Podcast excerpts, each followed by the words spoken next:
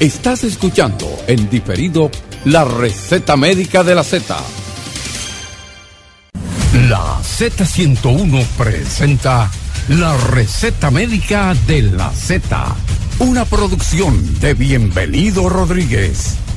Las 11 con 11 minutos. Saludos, buenos días. Gracias a cada uno de nuestros oyentes por permanecer en la sintonía con la Z101 y todas sus frecuencias compartidas.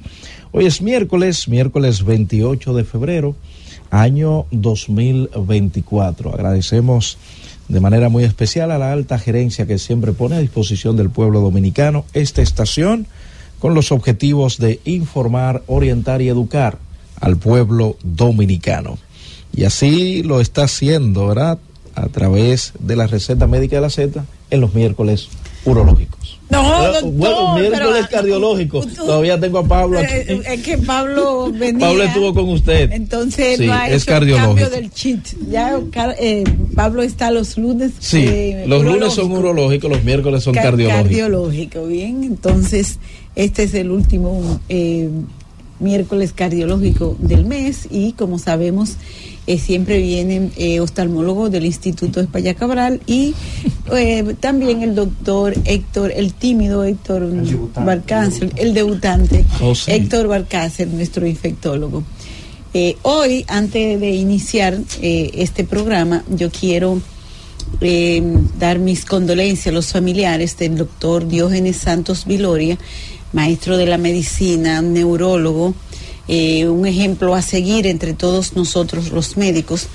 Él fue mi profesor en el Hospital Luis Eduardo Aibar y confieso que de él aprendí lo que es que a los pacientes hay que tratarlo con mucha eh, decencia, eh, respetar su, su pudor eh, y hay que tratarlo bien. No importa que el paciente esté en un hospital, aunque el, el paciente del hospital es un paciente humilde, que quizá usted puede agredirlo eh, eh, no verbalmente o con su trato y quizá el paciente no responde como le responden a nivel privado.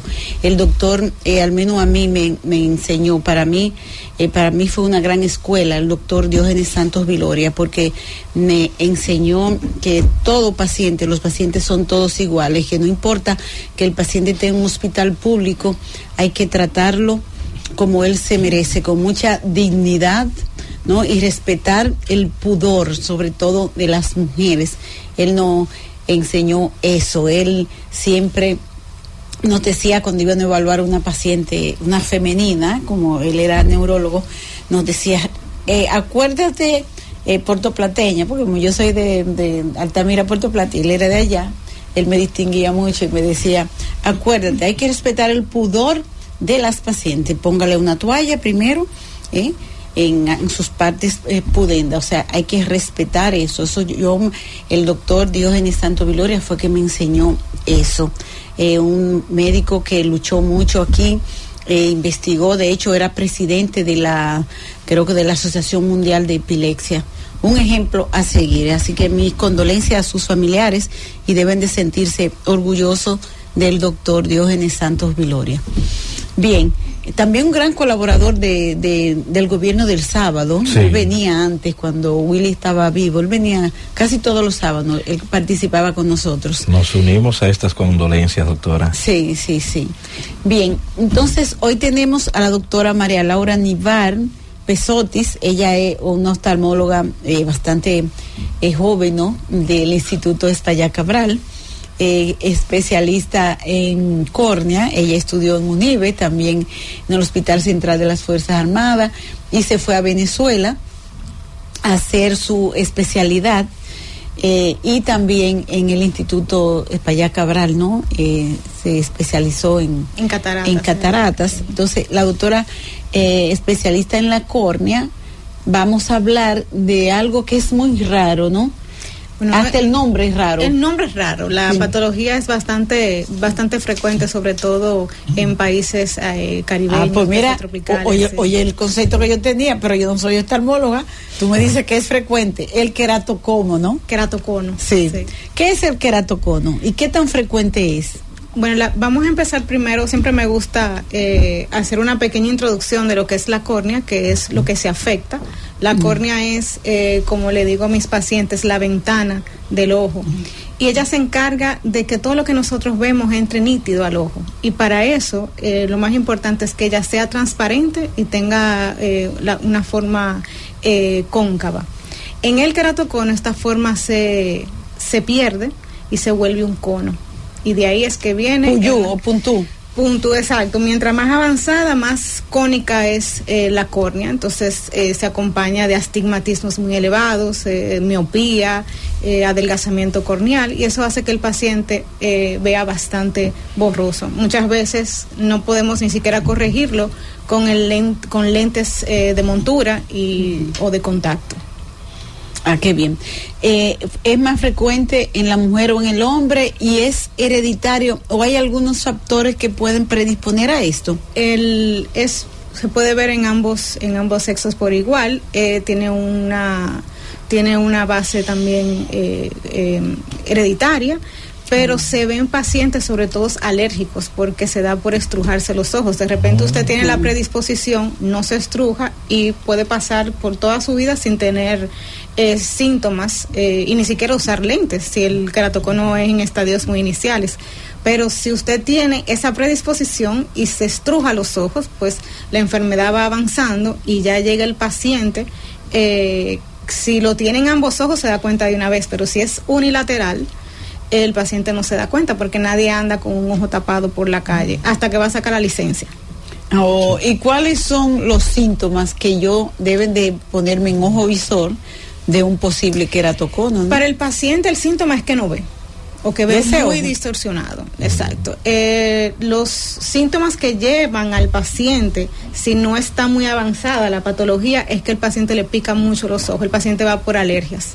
Entonces ya en una consulta eh, normal, cuando uno va a, va a investigar la causa de la alergia, que también hace agudeza visual, que hace prueba de lentes, y uno ve esa asimetría eh, entre un ojo y otro. me hablo de asimetría en cuanto a que en un ojo puede haber un astigmatismo muy alto y en el otro ojo puede ser que no haya astigmatismo. Entonces ya eso al médico le trae sospecha. ¿Por qué esa asimetría? Porque aunque no tengamos la misma refracción en ambos ojos, debe haber cierto balance. Entonces de ahí se deriva a hacer estudios para ver la forma de la córnea, que son estudios topográficos, que son los que realmente... Ah, topográficos, se hacen también en los ojos. Se hacen estudios topográficos que nos Igual que la altura, la curvatura, exactamente, ah. y eso es lo que realmente nos confirma el, el diagnóstico, porque también hay pacientes con asimetría eh, refractiva que no necesariamente sea por queratocono. ¿El tratamiento dura mucho? El tratamiento, una vez diagnosticado, va a depender de la, de la etapa.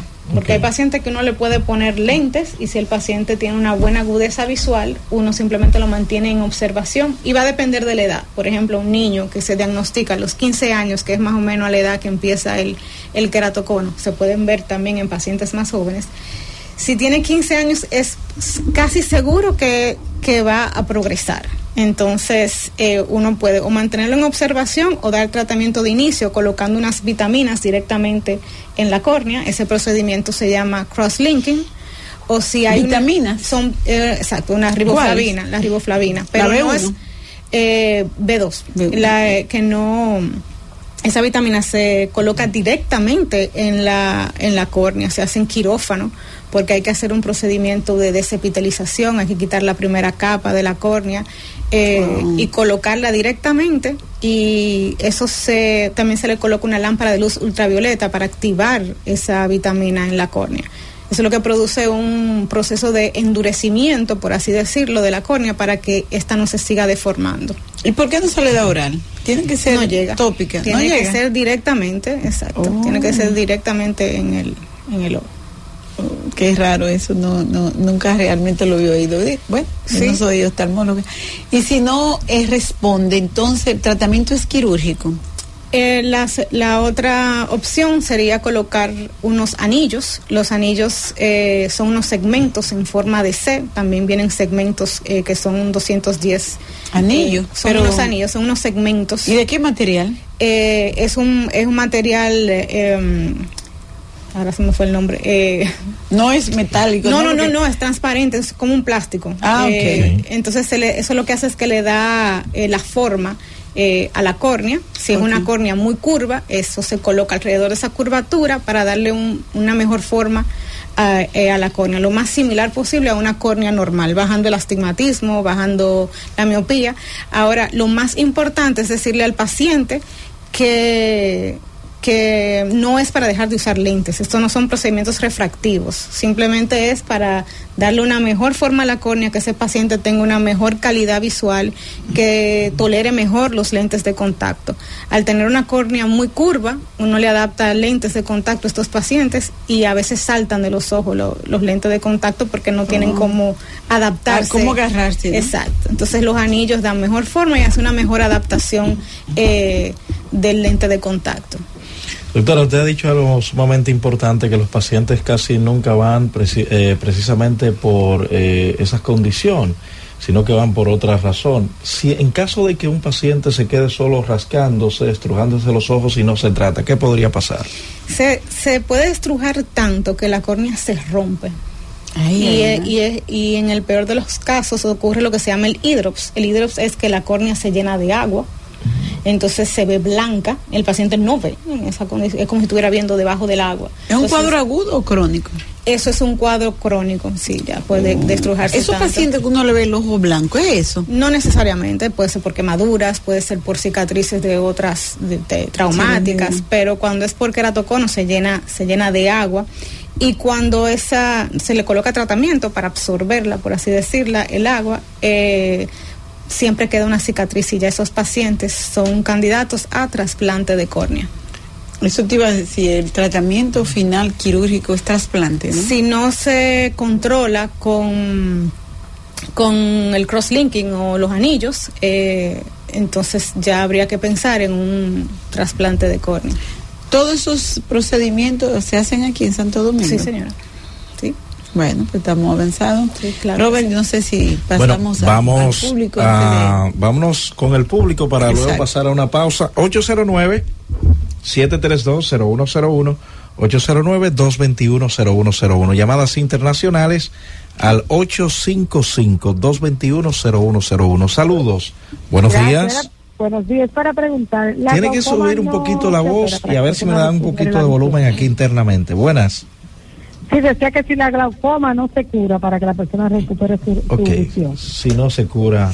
El glaucoma se trata para que no avance. Una vez eh, hay daños por el, por el glaucoma, eso no es eh, reversible, sino que se colocan tratamientos ya sea con gotas o quirúrgico, pero para que no siga avanzando la enfermedad.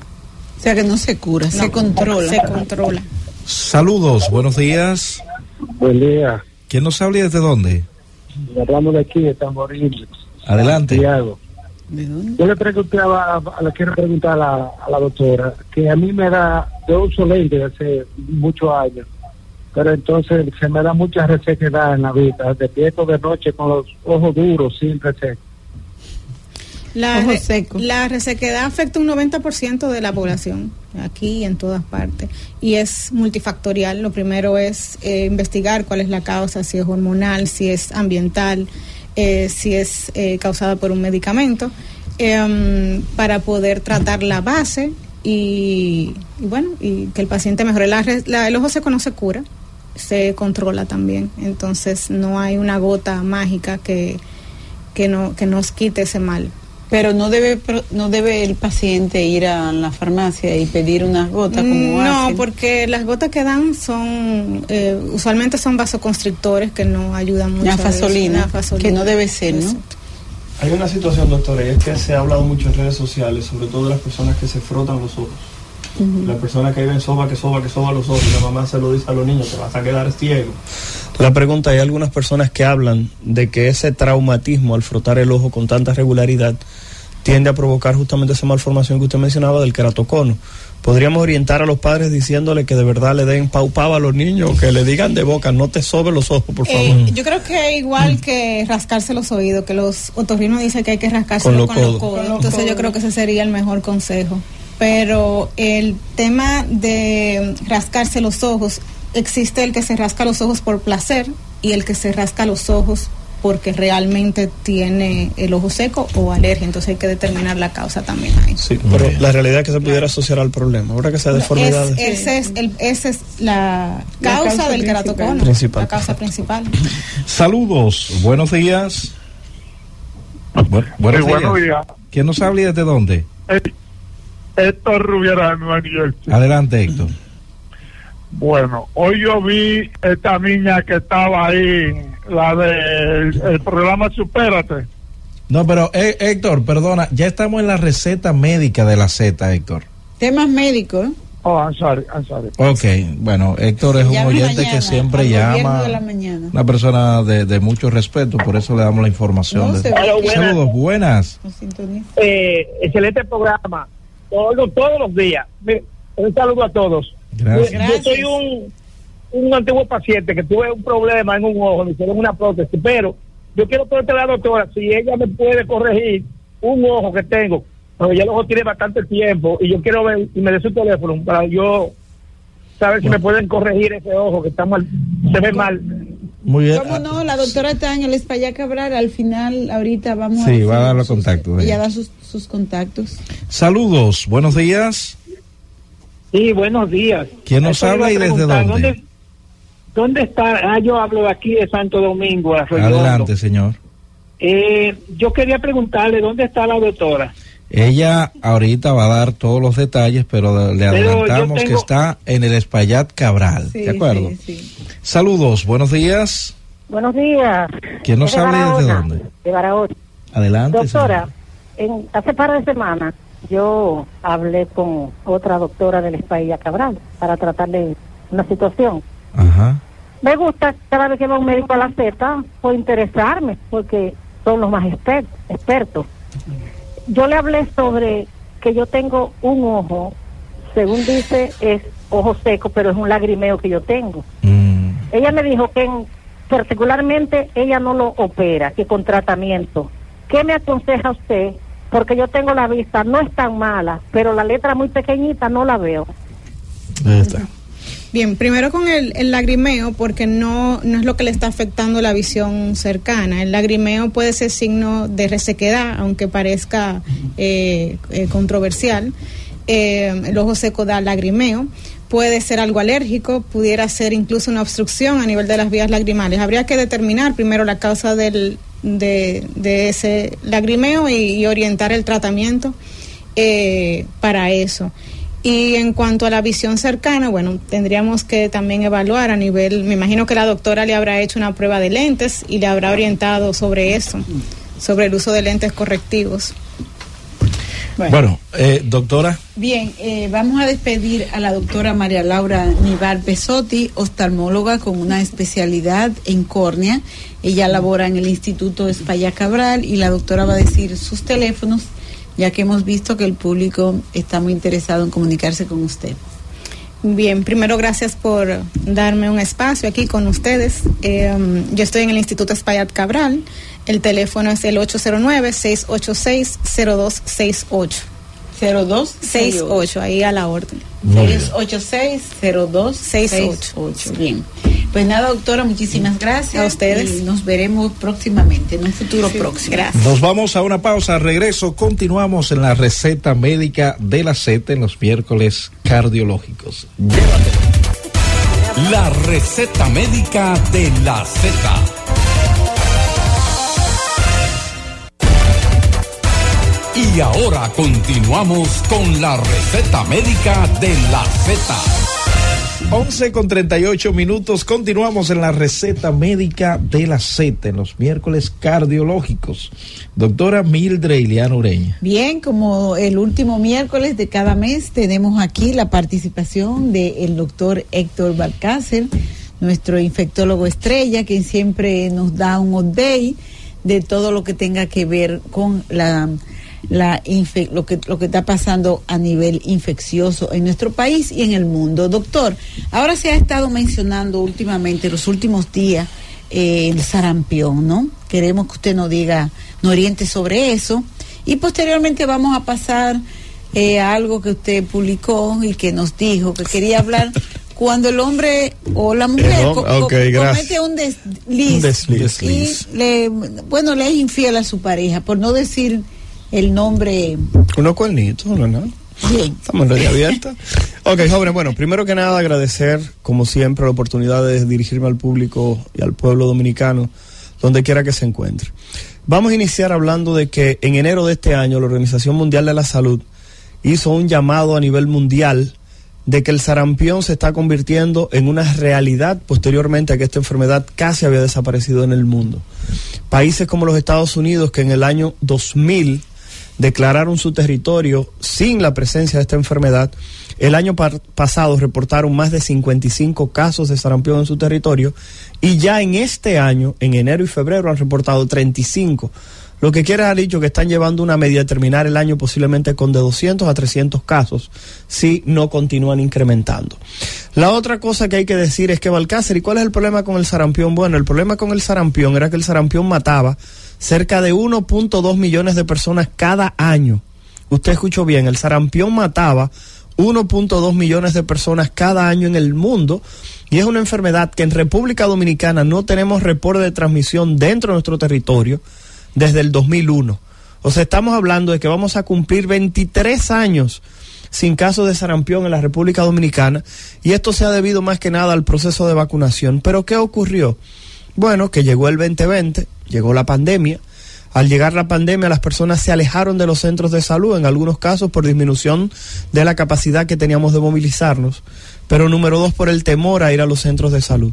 ¿Qué pasó con las tasas de vacunación en el mundo? Que disminuyeron a valores mínimos conocidos. ¿Y qué ocurrió? Muchos padres y madres volaron la vacuna que le tocaba a sus hijos y en este sentido se estima de que cerca de 1.5 a 2 millones de personas en el mundo se volaron alguna de las dosis de sarampión que le correspondía. Esto dejando una gran parte de la población mundial sin recibir la primera dosis del sarampión y cerca de 3 millones de niños que no recibieron la segunda dosis que le corresponde, ya que es esto una vacuna que se aplica con dos dosis. Cuando lo tomamos de este punto de vista nos damos cuenta de que hay otras situaciones que favorecen la aparición del sarampión como son los conflictos bélicos. Vemos que el mundo en este momento se encuentra en una situación convulsa. Varias partes del mundo en los cuales existen conflictos armados. Eso disminuye la tasa de vacunación porque la gente no está pensando en eso, en vacunarse, está pensando justamente en tratar de sobrevivir en aquellos lugares donde hay movilizaciones de personas, tasas de pobreza, así como violencia de cualquier tipo. Por eso tenemos que reconocer que en República Dominicana en este momento tenemos un país que nos queda al lado, que lamentablemente se encuentra en una situación de violencia, en una situación justamente de precariedad, pobreza. Y hay que decir que cada cierto tiempo algunas enfermedades prevenibles con vacuna, como ha ocurrido con la difteria o con la rabia, hemos tenido casos de este lado justamente porque han llegado. Eso quiere dejar dicho que también la República Dominicana es un... Claro, el cólera, pero también hay que decir que la República Dominicana es un país que recibe visitantes de todas partes del mundo. Por eso el Ministerio de Salud Pública, además de solicitar a la población de que cumpla con el esquema de vacunación, que como padre y como madre revisen la tarjeta de vacunación de sus hijos para que completen los esquemas que pudieran faltarle, de paso hizo una intervención con la Asociación de Hoteles. ¿Ustedes saben para qué? Para vacunar a todas las personas que laboran en el área turística. ¿Por qué? Porque el turista llega, puede tener una enfermedad sin darse cuenta o porque no se ha vacunado y el primer rostro, la primera persona que puede tener contacto es un dominicano, una dominicana o alguien laborando en el área de turismo que pudiera no estar vacunado. Por eso se están haciendo intervenciones a este nivel para tratar de reducir la probabilidad de que exista algún tipo de transmisión desde esos lugares turísticos a la población general. Bastante inteligente entiendo esta medida y asimismo como el llamado a los padres, madres y tutores a que revisen en este momento la tarjeta de vacunación de los niños en su casa, porque es la única forma que tenemos de prevenir una de las enfermedades más contagiosas que conoce la humanidad. Y nosotros los adultos estamos protegidos por lo que nos pusimos eh, cuando éramos bebés, ¿no? O niños. Usted sabe que es una de las grandes preguntas y lo primero que hay que decir es que la vacuna del sarampión se comienza a aplicar a mediados de los años 60. Estamos hablando de que cerca del 64-65 se inicia la vacunación. Si usted nació antes de ahí, posiblemente no tiene vacuna del sarampión. Número dos, si usted nació antes de ahí y no le dio sarampión, usted posiblemente tampoco tiene defensas. Aquellas personas que tienen sus dos dosis de la vacuna o que le dio sarampión tienen protección posiblemente para toda la vida. Sin embargo, Esa pregunta, Iliana, que usted me está haciendo es extremadamente frecuente. Y la pregunta es que si usted tiene dudas, y la respuesta, perdón, debe ser visitar a su médico para que su médico le haga una prueba en sangre para ver si usted tiene defensa o no contra sarampión. Y esa prueba, esa prueba está disponible. Por ejemplo, voy a mencionar un laboratorio que vi que se anuncia aquí, Amadita, tiene esa prueba disponible en la República Dominicana. ¿Y cómo yo pongo anticuerpos usted, Usted le manda a hacer IgG para sarampión, que es una oh. prueba que nos dice si tenemos defensas desde el pasado contra sarampión. Y esa defensa se queda con usted para toda la vida. Doctor Héctor, a propósito de algunos votes que usted ha estado poniendo de, los, de las cosas de los dominicanos, usted dijo que hace unos 23 años que desapareció el sarampión en la República Dominicana. Pero hay dominicanos que siguen confundiendo el, sarampión con la viruela. Lo que, lo que pasa es lo siguiente, y vamos a decirlo, con la varicela. La viruela es una enfermedad que desapareció en el mundo en el 1976. Los últimos casos de transmisión de viruela en el mundo ocurrieron en África. En República Dominicana y en casi todas las partes del mundo lo que tenemos es varicela ocurrió un brote de viruela, pero fue viruela símica o viruela del mono, que fue el hombre que recibió, pero reconocer que lo que hay es varicela y las personas lo confunden, como quiera el tratamiento tradicional dominicano y que bañan a la gente con pipí, y eso, repito, es un error, porque usted lo que está haciendo es aumentando la probabilidad de que esa persona se infecte con alguna enfermedad que tenga alguna de esas personas que orinaron o que simplemente contaminen esas lesiones que las personas tienen en la piel. Así que dejen de estar bañando a la gente con orina, dejen de estar bañando con hoja de piñón, dejen de estar bañando con todo lo que a ustedes se les ocurra. Es una enfermedad que lo que necesita es soporte y que la persona vaya al médico para evitar complicaciones. Ya el piñón no aparece. Yo no sé si no aparece, el problema es que la gente lo escribe cada vez que yo subo un post en redes sociales. Lo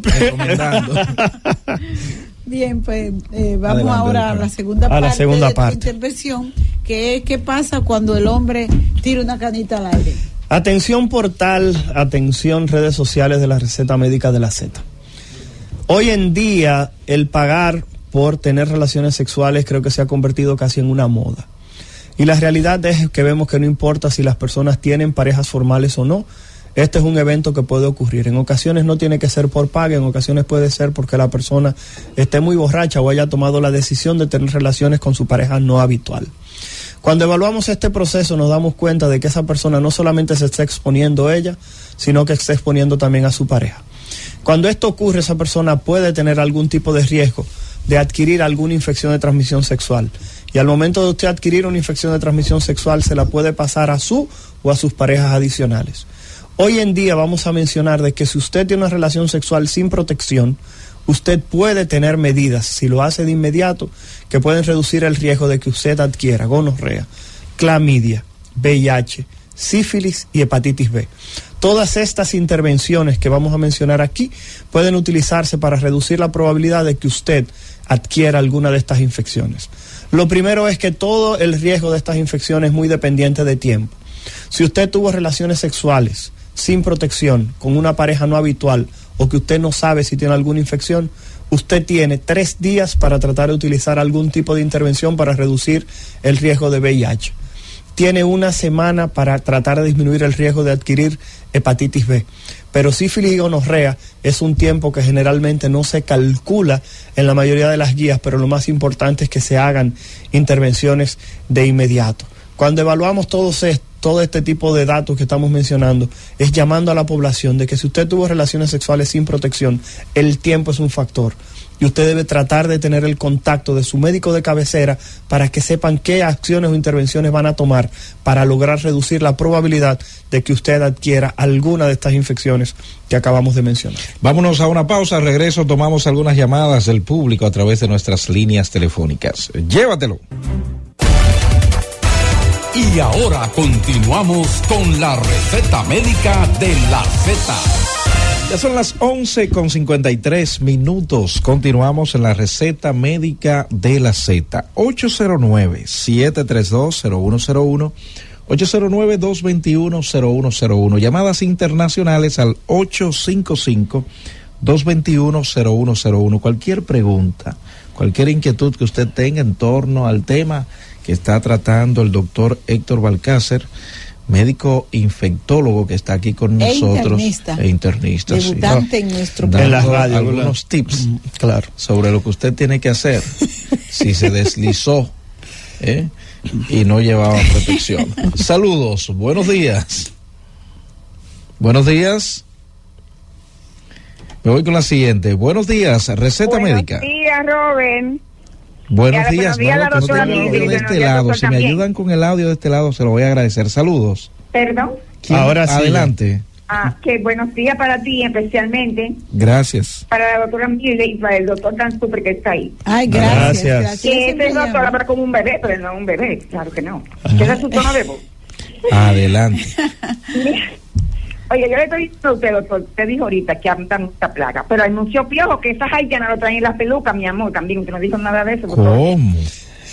No, yo simplemente, repito, no quiero hablar específicamente de Haití. Fíjense cómo hablé de la situación de Haití de violencia, la situación de Haití de marginalidad, eh, de pobreza, de insalubridad. porque la realidad es que cuando usted tiene que poner en una balanza entre vacunar y sobrevivir, muchas veces la parte de salud va a quedar en un segundo plano. Fíjense cómo hablar también de los turistas que vienen a ese turismo que Roberto ah. mencionaba de playa, sol y arena, que es un turismo caro, que también pudieran venir con sus enfermedades y lo mismo no se vacunan. O sea que estamos eh, en el mismo medio.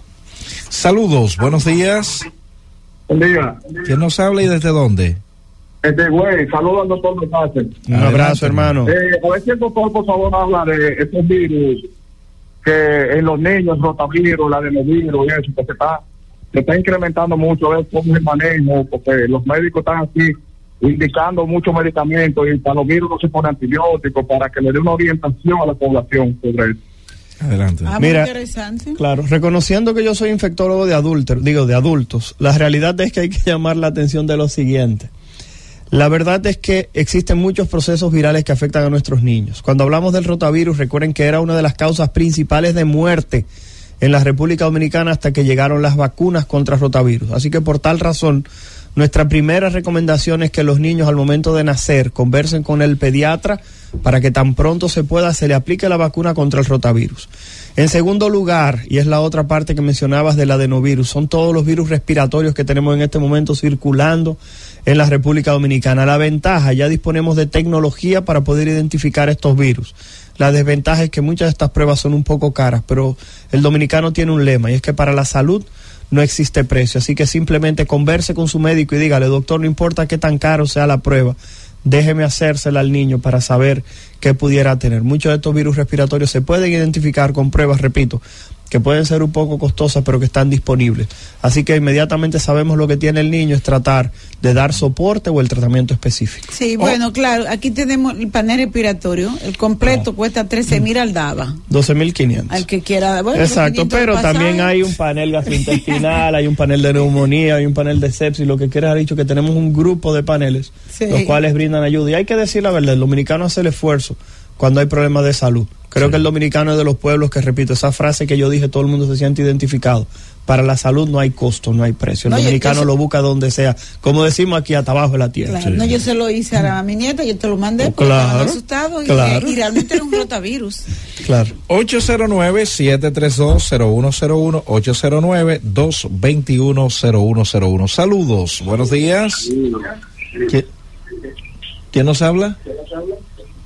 Le habla José Mercedes. Su pregunta, señor Mercedes. La pregunta es que yo estuve con una señora hace unos cuantos meses y me dieron que tenía la VHC y yo no he salido con nada.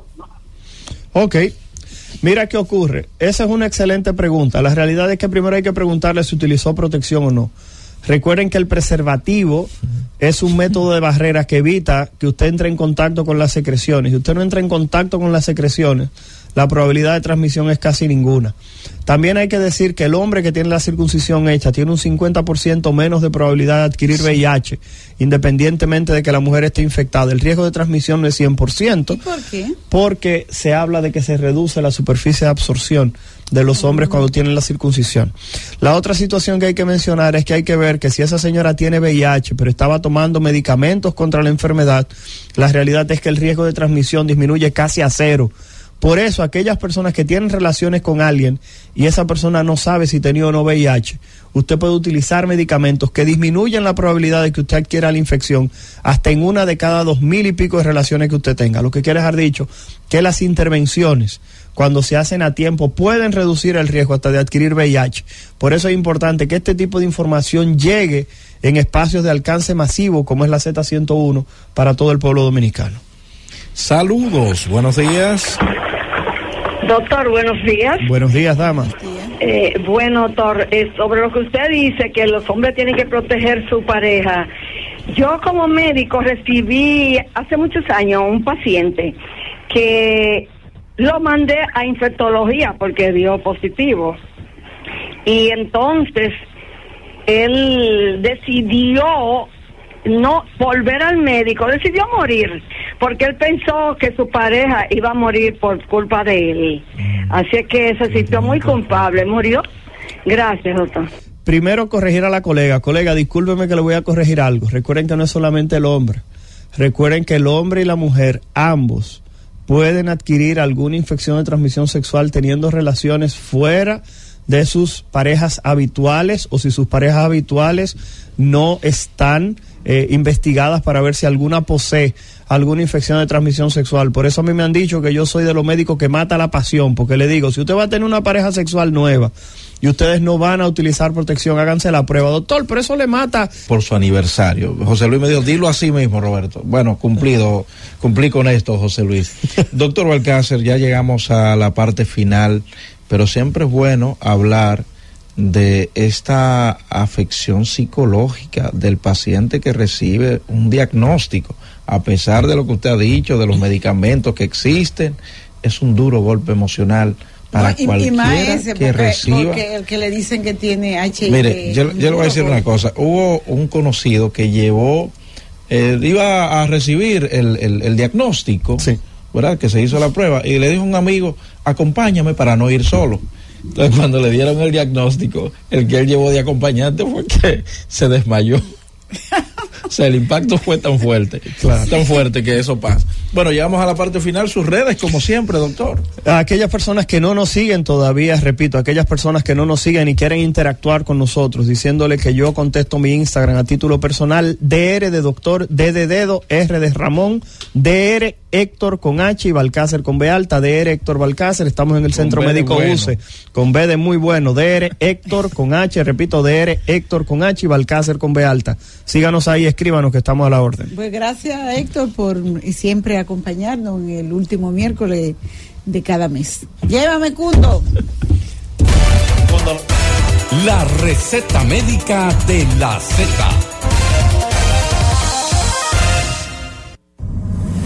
La Z101 presentó la receta médica de la Z. Gracias por escucharnos. Sigue conectado. Z